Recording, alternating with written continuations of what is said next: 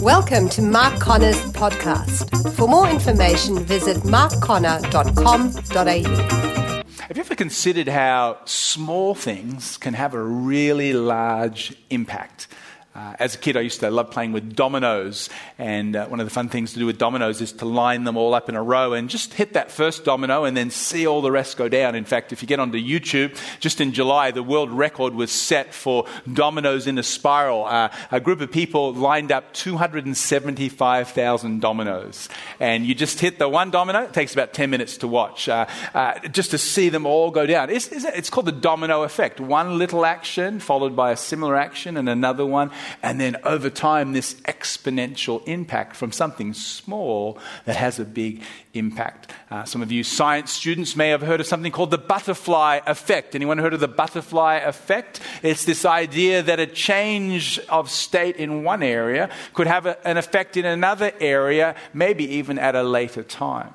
Could it be possible that a hurricane on one part of the globe has been affected by the small flapping of a butterfly's wings in an Amazon jungle somewhere two weeks earlier? It's an inter- interesting theory about the potential impact in an ecosystem of a small action that can actually affect many, many more things. Another example would be the snowball effect. We don't see a lot of snow around here in Melbourne. I grew up in Oregon and uh, a lot of snow every winter, and a small snowball going down a hill can gain momentum, gain more snow, and eventually have a large impact. We can think of a fire. I brought my redheads today. I love my redheads.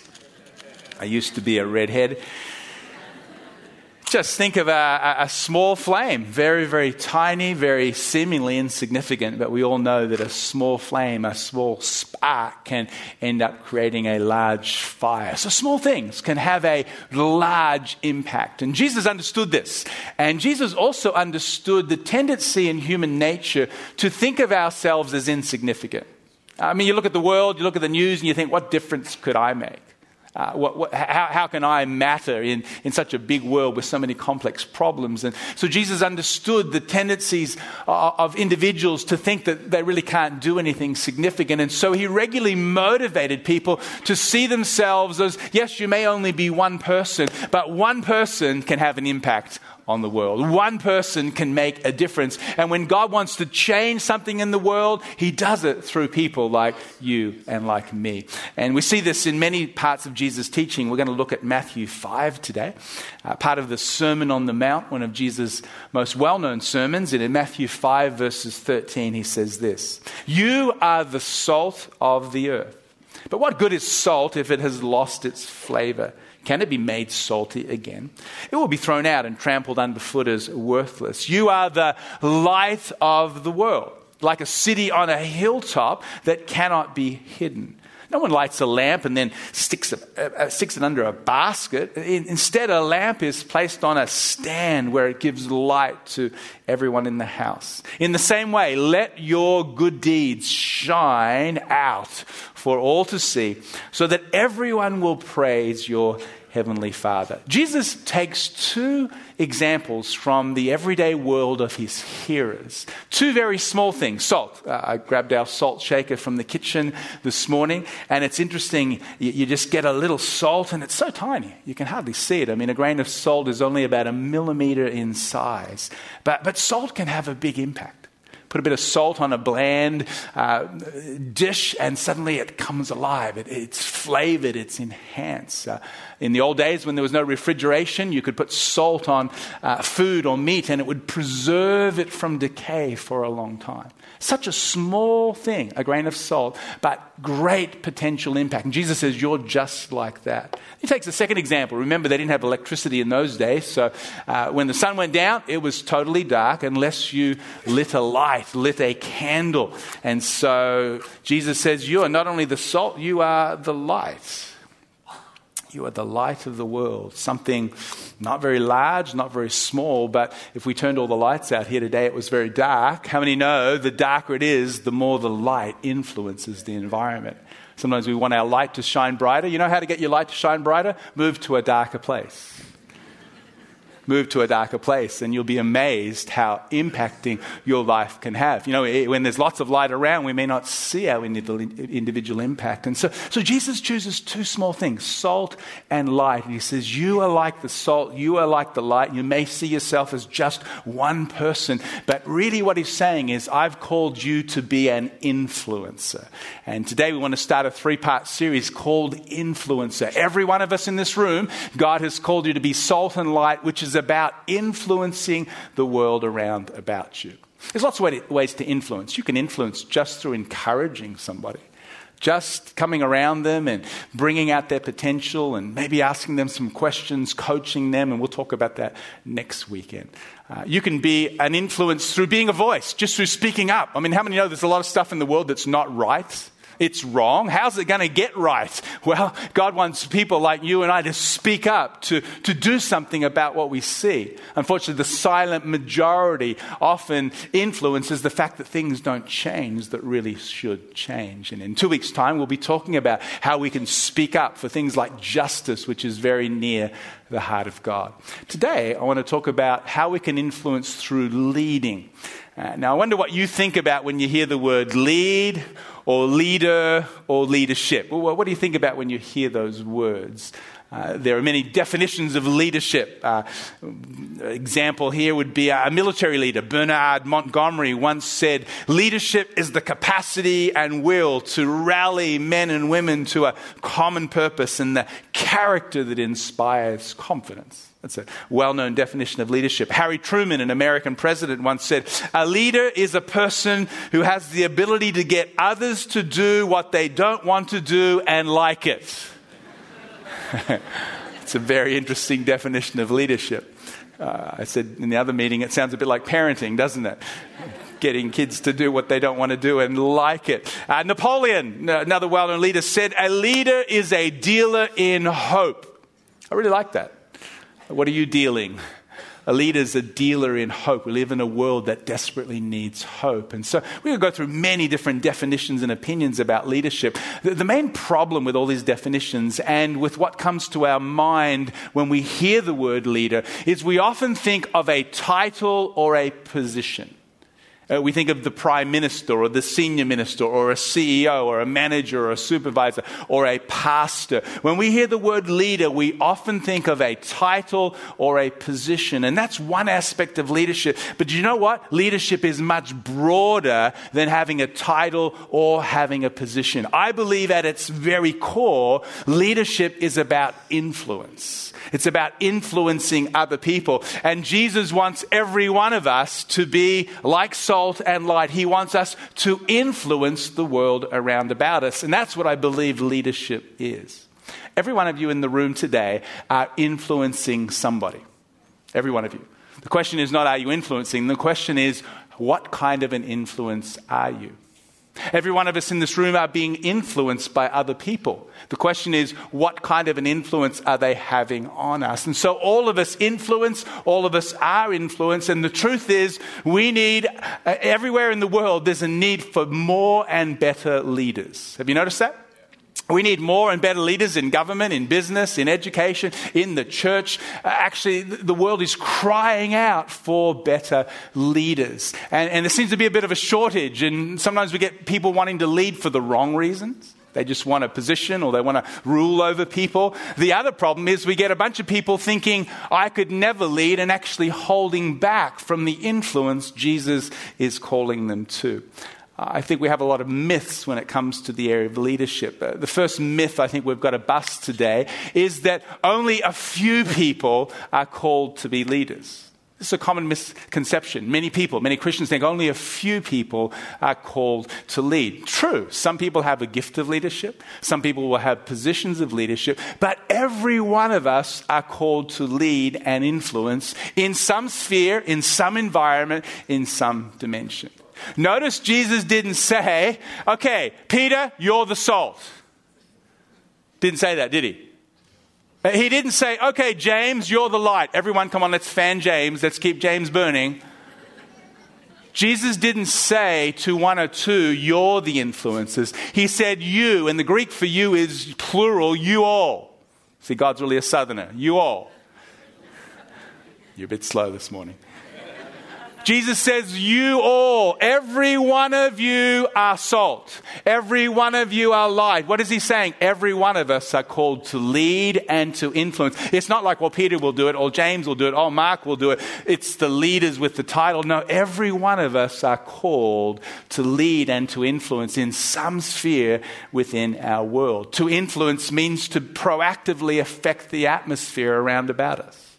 Uh, God doesn't want us to be a thermometer. How many know thermometers react to the environment? If it's hot, what does a thermometer do? It comes up to match the temperature. If it's cold, a thermometer comes down. A thermometer reacts to the environment. God wants us to be thermostats. How many know what a thermostat is? If the room's cool, what does a thermostat do? You can actually warm the room up. If things are a little heated, a thermostat can cool it down. God wants you to be someone who proactively affects the atmosphere wherever you are. That's what it means to be salt and to be light in our world. But if we see leadership as just for the few, then we'll limit ourselves in the influence we can have. I was like this for many years. I grew up in church and there was lots of leaders and I didn't see myself as ever being a leader. In fact, it was at the age of 18. Some of you have heard my story. Age of 18, I was you know, volunteering in youth group, playing in the band, and uh, doing, doing a bit of study and work. And if you said the word leader, that, that wasn't something that I saw related to myself. And I remember having a lunch once with a leader in the church. Ken Molman was his name, and he took me out to lunch. And somewhere in the lunch, he said something like this He says, Mark, you're, you're a good young man, and we see God's hand on your life. You've got great potential. We, we see God's called you to be a leader. No one had ever put that word in my head. And I remember leaving that lunch feeling about a foot taller than I already was. leader, leader, you know. Uh, uh, it didn't happen immediately, but something changed in my thinking about myself. And I would describe myself as a reluctant leader. I wasn't putting my hand up saying, pick me, pick me, pick me. I needed other people to kind of encourage me and push me along. But it started with a mindset change that realized leadership's not just for the few, but every one of us are called to lead in our own unique way. I wonder whether some of you here today need a change of thinking about how you see yourself. Leadership is not just for the few.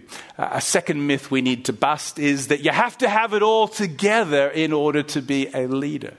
A lot of people think this. When I get everything together in my life, then just maybe I could lead. And many people are reluctant to lead because they think, I don't know enough, I don't have enough talent, I don't have enough confidence. And so they feel inadequate and therefore they hold back from seeing themselves as a leader for God. Can I give you a little bit of an inside tip? I've been leading in a variety of areas for over 30 years. I still feel inadequate. Still feel inadequate was praying yesterday for this weekend, going, God, help me. And that's actually a good place to be. In fact, if you don't feel inadequate, you're probably a dangerous person to become a leader. Because great leaders are dependent on God.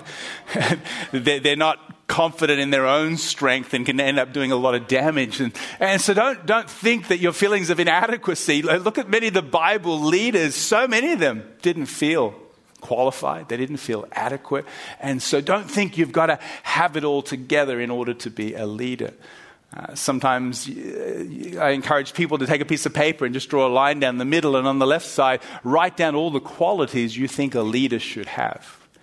And most people will write things like uh, caring and visionary and a person of integrity and a good communicator and passion. And, but you know, the longer the list gets, the more you feel inadequate. because it's like, wow, there's the ideal leader. I don't have that, that, that, that, that. But the interesting thing is when you get your long list of everything you think a leader should have, on the other side, write down many of the great leaders of history and compare the lists. And you'll find that no leader had all those qualities. I mean, most people would say a leader needs to be a good communicator. Anyone heard of Moses? Moses was one of the greatest leaders in Bible times, but you know what? He stuttered. In fact, he had Andrew do the talk. Not Andrew, Aaron, just checking. he had Aaron do the talking for him. Great leader, wasn't a very good communicator. You would think to be a leader, you've got to be passionate about leading. Anyone heard of Jonah? Nineveh's that way, he's going that way. Jonah wasn't really that excited about doing what God had called him to do. Uh, most of you on your list would have relational skills, high relational skills as a quality of leadership. Anyone heard of Paul and Barnabas? They had such a heated argument, they went separate ways. Sorry, Paul, you can't have all those books in the Bible now. You, you, had, a, you had a conflict. Uh, uh, what I'm trying to say is, we can have all these ideals of what a leader should be, and they can actually intimidate us from seeing that we can lead just as we are. In fact, I've discovered the very act of leading puts you in an environment where you can grow incredibly. I have grown and changed and developed character just by getting in the arena of seeking to be salt and light and to influence others. It's an opportunity to grow. Don't see that you have to have it all together, that you've got to be perfect before you can be an influence for God. In fact, uh, some of you would have heard this uh, funny little uh, um, analogy that uh, was put together many years ago, and it was some. Uh, a bit of a fictional feedback to Jesus in his selection of his 12 disciples. And it goes like this To Jesus, son of Joseph, from the Jordan Management Consultant Firm by Dr. Fred Mueller. Dear Jesus, we'd like to thank you for submitting the resumes, resumes of the 12 men you picked for the management positions in your new organization. They've all taken our battery of tests, and each of them has a, had a personal interview with our psychologist and our vocational aptitude consultants. Uh, it is our opinion that most of your nominees lack the background education and vocational aptitude for the type of enterprise you are undertaking. They don't have a team concept. And we would recommend you continue your search for persons of experience and managerial ability and proven capability. Simon Peter, for example, is emotionally unstable and is given to fits of anger. Andrew has absolutely no qualities of leadership. The two brothers, James and John, the sons of Zebedee, place personal interest above company loyalty. Thomas demonstrates a questioning attitude that will definitely undermine the interest, undermine the morale of the entire group. We feel it is our duty to tell you that Matthew has been blacklisted by the Greater Jerusalem Better Business Bureau. And James, son of Alphaeus, and Thaddeus have radical leanings and both register high on the manic depressive scale. One of your candidates only, Jesus, however, shows great potential. He's a man of ability and resourcefulness. He meets people well. He has contacts in high places. He has a keen business mind. He's highly motivated, ambitious, and responsible. And so we heartily recommend Judas Iscariot as your controller and right hand man. All of the other profiles are self explanatory. Interesting who Jesus picked. J. Oswald Sanders, in his classic book on leadership, says when Jesus selected leaders, he ignored every popular idea of his day and ours about the kind of person who would fit the role. His disciples were untrained and seemingly without much influence, a motley crew to bring about world change. But he saw something in them that no one else did. And under his skillful hands, they emerged as leaders that would shake the world. Qualities are important, traits are important. But don't buy into the lie that God couldn't use you just as you are right now. In fact, leading gives you an opportunity to grow and to change. Another myth about leadership today that I think is worth talking about is some people think to be a leader, you've got to have an extrovert personality. You've got to be diligent. Come on! We see leaders who are maybe loud and vivacious, and we think, okay, that, that's the persona of a leader. And you go, oh, that's not really me, so I can't lead. Did you know there's no direct connection between personality type and the effectiveness of a leader? Uh, Peter was probably an extrovert. There are many other people in the Bible who are more introverted, more quiet. Uh, extroversion and introversion is just a random way to look at personality, and uh, it's something that's gaining a lot of interest in our world today. Let me just give you a brief general view of the difference between extroverts and introverts. And as I read these uh, characteristics, again, I don't want to um, stereotype, but just as I read them, have a think about yourself and those that you know. Here's a, a bit of a list. Extroverts, on the one hand, enjoy being with people. Introverts enjoy time alone. It doesn't mean introverts don't like people or enjoy people. It's just they'd probably rather be with two or three people in in depth conversation than in a room with a thousand people with everyone talking really loudly.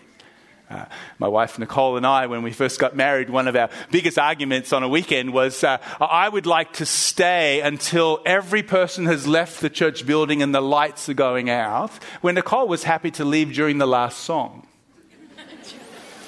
Didn't mean she didn't like people, but she'd rather have a, a deep catch up with a few people than have hundreds of people just do a little hi, how are you? Great, good, see you next week. Hi, how are you? How, I wonder which way you are wired. Do you get energized by lots of people and lots of activity, or do you more enjoy those intimate moments with a few people? Extroverts like the center stage, they like the lights. Introverts, uh, in contrast, uh, shun the limelight. Doesn't mean they're shy, but they're, they're not really looking for attention. Extroverts talk more, introverts talk less. Extroverts talk fast and loud. Introverts tend to talk a little slower and maybe a little bit more quietly. Again, this can be deceptive because sometimes a, a louder person can be an introvert, and sometimes a quieter person can be an extrovert. It d- depends on what they're energized by when it comes to environments. Extroverts interrupt and finish other people's sentences for them. I'm a little bit like this. Quit talking while I'm trying to interrupt. Uh, introverts, in contrast, start conversations without a preface. In other words, they don't like 10 minutes of small talk about the weather and the color of your hat. And, no, no, they like to get into something a bit more meaningful. Extroverts jump from one subject to another. Introverts tend to stay on one subject. Some of you are seeing people's faces right now. No elbows, please, this morning. Extroverts prefer verbal communication, introverts prefer written communication. Extroverts have an enthusiastic demeanor, while introverts are a little bit more calm and measured. Extroverts are more animated, introverts are more reserved. Extroverts are easily distracted. Oh, there's a bird. Only kidding. Introverts are able to focus their attention more. Extroverts act first and think later. Introverts are more cautious and hesitant. Again, just generalizations, that's really a continuum, and you may be up one end or up the other end or somewhere along, or you may be in the middle, and if you're in the middle, you're an ambivert. That's your Reader's Digest word of the day. An ambivert is a person who can work between either end. Uh, Nicole's probably a little bit more introverted, but she loves people. She can get up and talk to thousands of people, but she enjoys those more intimate conversations. I'm a little bit more extrovert. I can talk and catch up, but I also need solitude. A few weeks ago, I took a three day retreat and just went to a retreat center and walked and prayed and read, and that's energizing for me. I come back fresh and ready to engage with people. So we're all a little different. We're all at different places on the continuum. But the interesting thing is, we live in a world where extroversion is almost worshipped as the thing that's needed for leadership. There's a, book that's come out recently by Susan Cain, and it has a great title. It's called Quiet. And the subtitle is The Power of Introverts in a World That Can't Stop Talking. I like that. Uh, if you are interested in learning a bit more about this, there's a, a, great website called TED.com. TED meaning T for technology, E for entertainment, D for design. And they have these little 20 minute talks of some of the leading thinkers. And Susan Cain did a talk on there a few years ago that's really had an impact. And she starts with a funny story. She's an introvert. She grew up in a family of introverts. In fact, their favorite pastime on a Friday night was to all sit around the living room and read books together. And at the end of the night, they would go, That was a fun night. And so she talks about going to her first high school camp. She packs all her clothes and her bag of books, thinking all the, the girls are going to sit around the campfire and read books. She discovers that they're a rowdy bunch and she starts to think maybe there's something wrong with me and she tries to become an extrovert and the stress that that creates. Well, fast forward, she's done a major study on this and some great insights. She talks about in the 19th century, when it comes to leadership, people looked for character when they were looking to choose a leader. In the 20th century, we now look for personality. We grab a personality, we think that's what's needed to be a leader. Now, personality is important, but extroverts, yes, they can lead well, but if we're not careful, we create an environment that's noisy and loud. And if you're a little quieter, a bit more reflective, then you think, well, I can't really lead. She goes on to say that some of the greatest thinkers, some of the greatest creative people, some of the best leaders are a little bit more on the introvert side. In the workplace, if you've got a manager who's a bit more of an introvert, they will tend to draw out everyone else's opinions and they will listen and they will lead really collaboratively. Where an extrovert sometimes can just come in and we're doing this and we're doing that and not really listen to the team. And so we need extroverts and introverts. Both of them are important. And it's really about what's on the inside, not the volume or the personality. Have you noticed that the salt and the light have been very quiet this morning?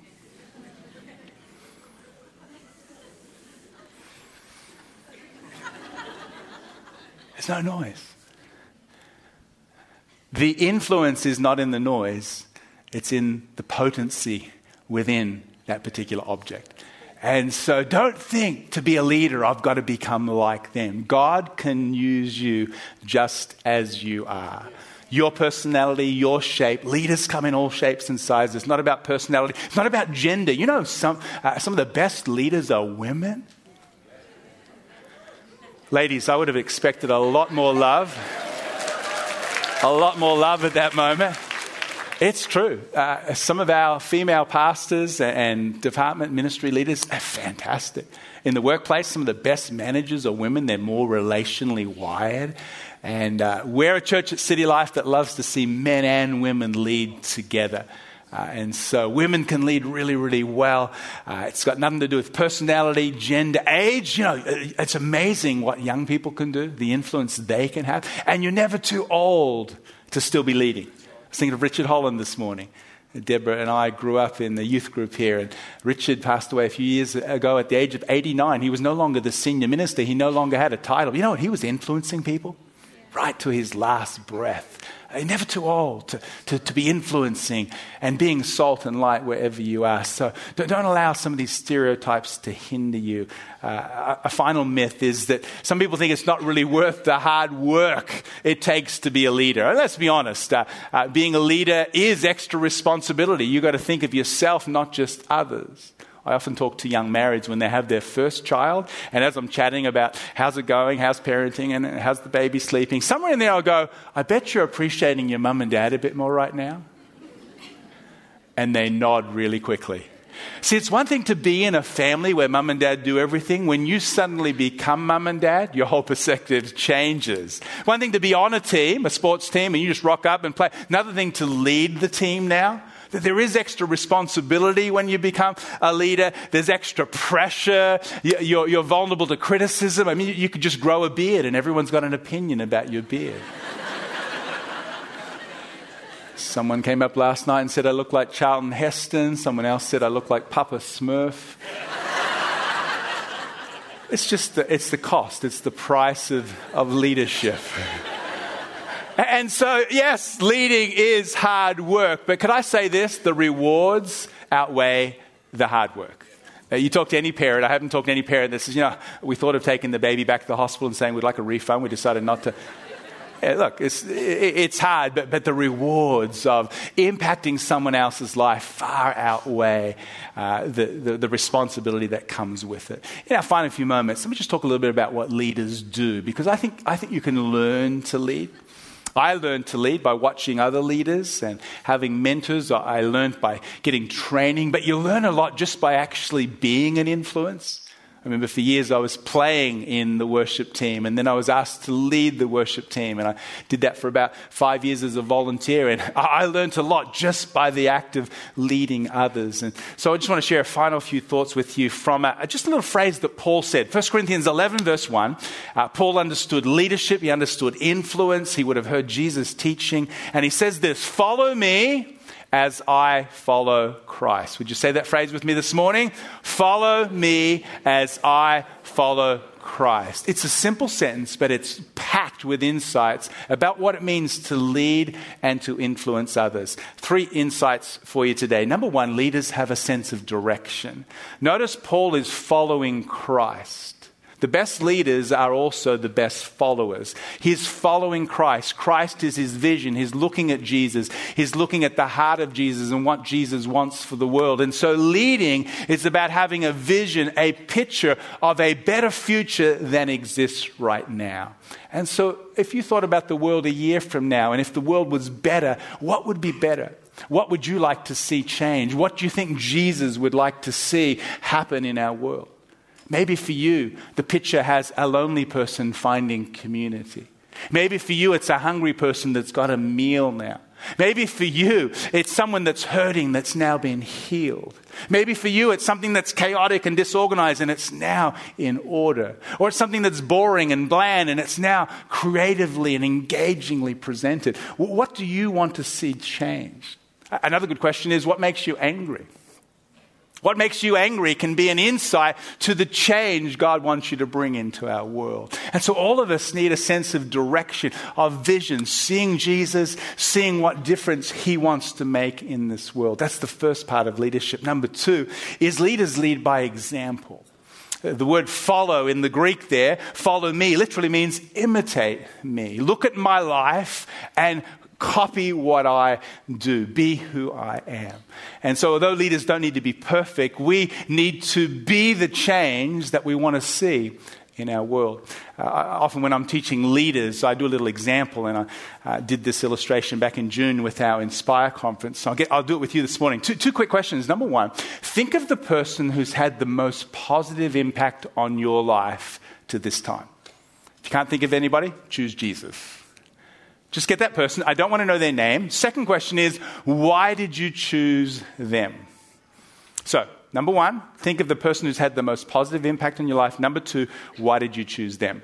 I don't want to know the name of the person, but I want to hear you uh, call out uh, the reason why you chose that person. So, I'm going to start with this section. Uh, give me a couple of things. Okay. You're not all introverts. You can say it softly, but come on, tell me, tell me why you chose that person. Exemplary? Exemplary? Organized. Organized? Kind? Truth. Truthful. Honest. Okay, this section. Caring, integrity, reliable. Consistency. Balcony. Up here? Loudness, that's good, yeah. Courage. Let me come down here. Come on, work with me. Truth. Passion, purpose. Faith, faith in you. Now we're moving. Character, confidence over here. Consistent. Honest on, on the balcony. Loving. Genuine. Okay, let's pause there. Lunch is coming. Notice what people didn't say. No one said they were an amazing preacher.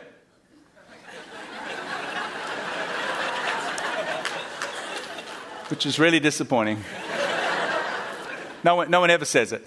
Um, no one said they had phenomenal Bible knowledge. Nothing wrong with Bible knowledge, but no one mentioned it. In fact, no one mentioned any talent at all except organized. We had one organized person there.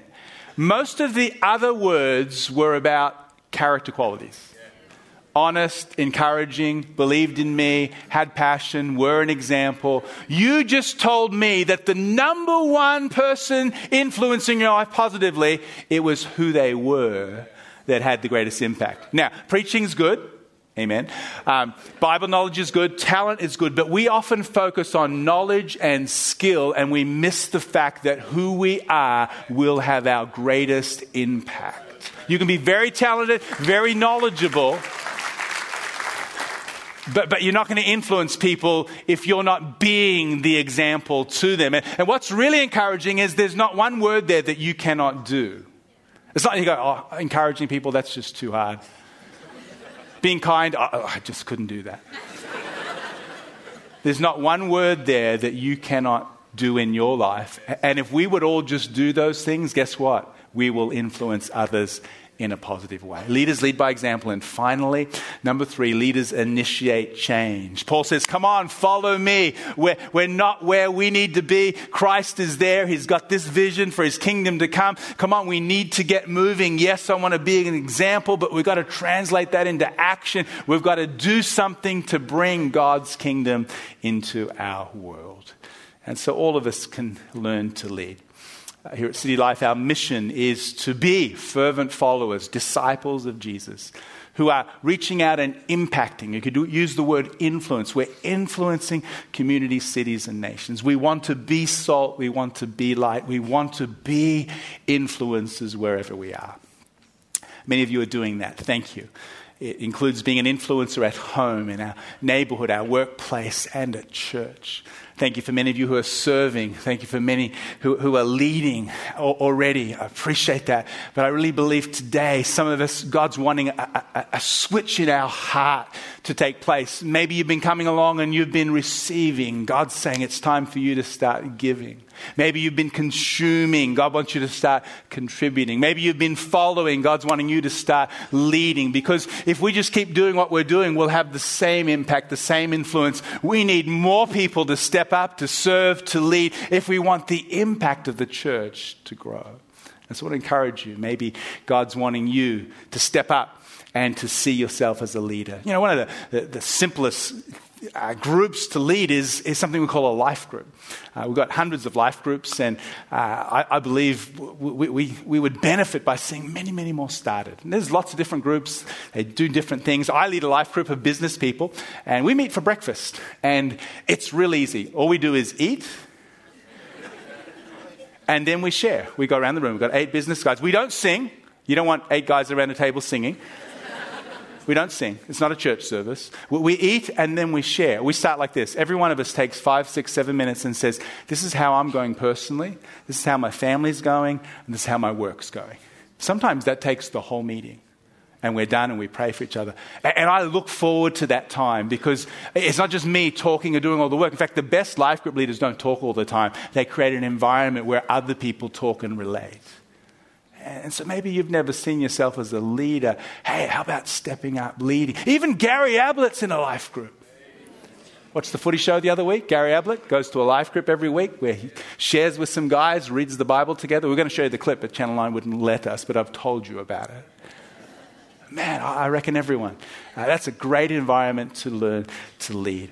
Uh, Imagine if every one of us just simply realized that being salt and being light is not just for a few people. Every one of us are called to influence right where we are, and you can do it. Let me pray for you. Father, today, we look at the world, and in many ways, the world is heading in the wrong directions. There, are many things that are wrong, many things that aren't as you want them to be. And Jesus, you, you want that to change, but you bring about change through people.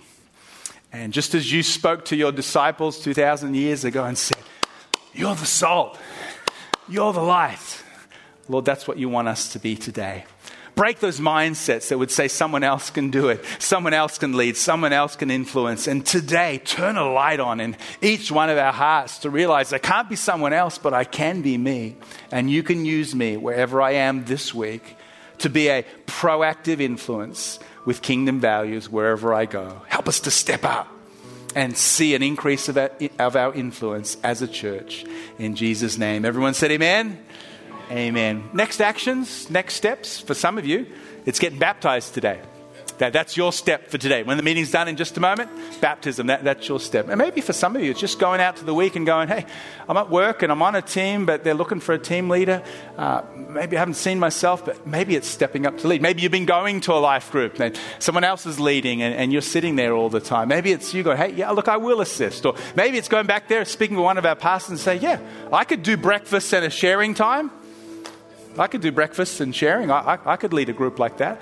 Uh, we'd love to see dozens, dozens more uh, groups start just doing life together. And so, what's your next step today? Pray that you'll take that and we'll see an increase in our influence for the kingdom of God. Everyone said amen? Amen. Come on, give Jesus a big clap this morning. We hope you enjoyed today's podcast. For more information, visit markconner.com.au.